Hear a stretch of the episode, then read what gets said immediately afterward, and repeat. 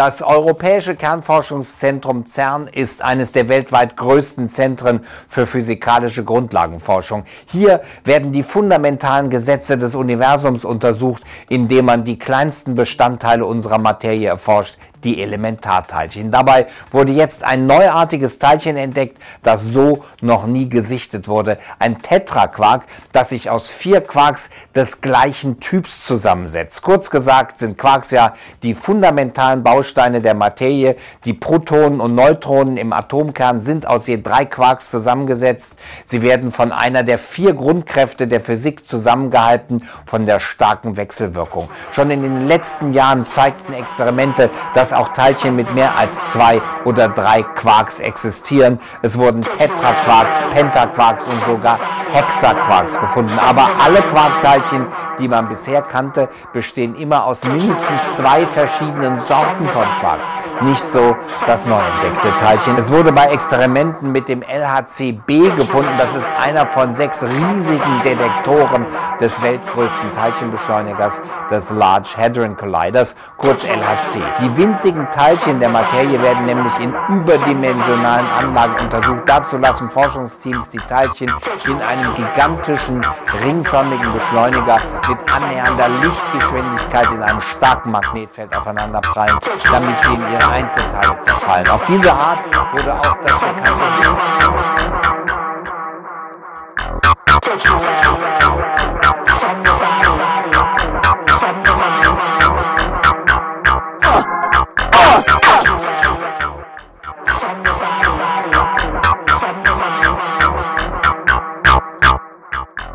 Take away.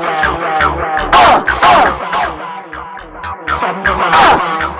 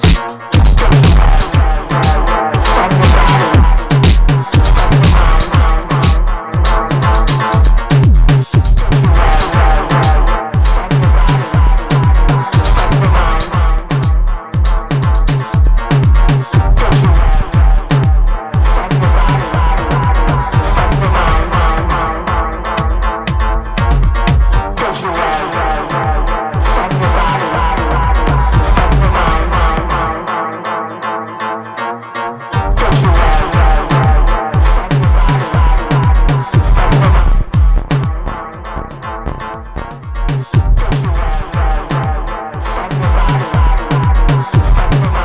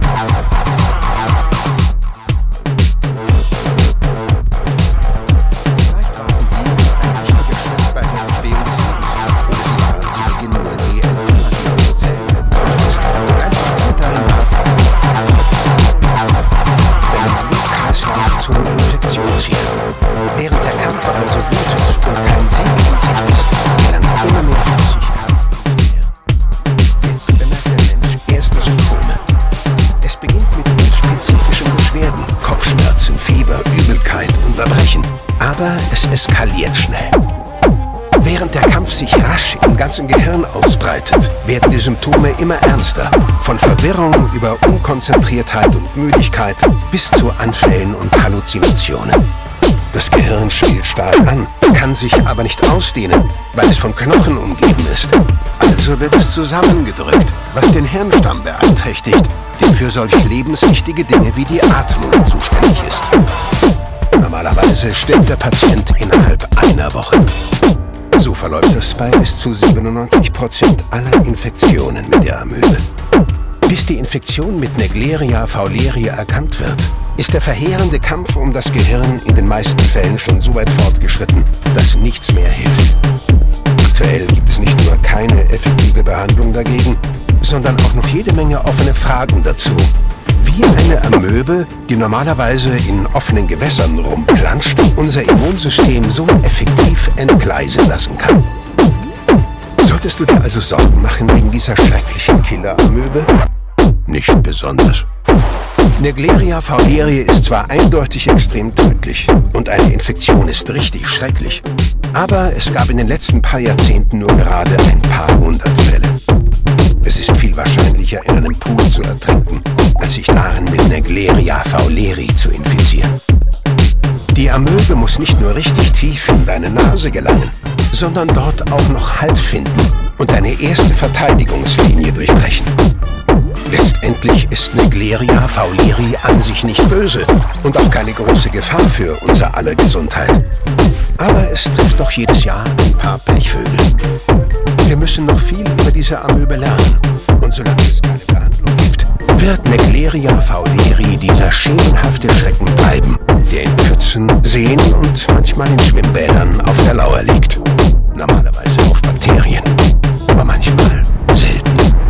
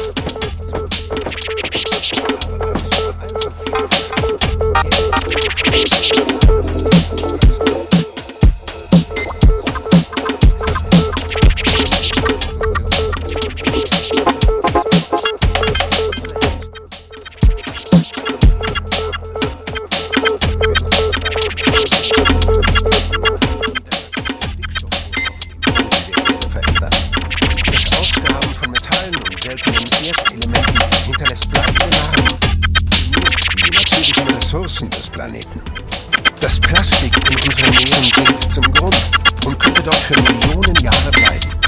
Dann gibt es auch noch radioaktive Elemente und ihren Zerfall. Unnatürliche Ansammlungen von Elementen, wie sie nur in Laboren und Waffen vorkommen können.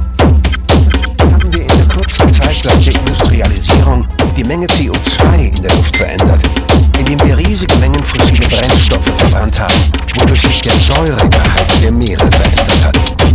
Vielleicht haben wir also bereits unsere Spuren in der Erdgeschichte hinterlassen. Bis jetzt haben wir keine Hinweise auf eine industrielle einheimische Alien-Zivilisation gefunden. Keine Schichten mit merkwürdigen Chemikalien oder falsch platzierten Elementen. Keine radioaktive Schicht, die auf einen vergangenen Atomkrieg hindeuten würde. Wir sehen zwar Massensterben und riesige Veränderungen im Fossilbericht, aber keinerlei Hinweise, dass diese unnatürlich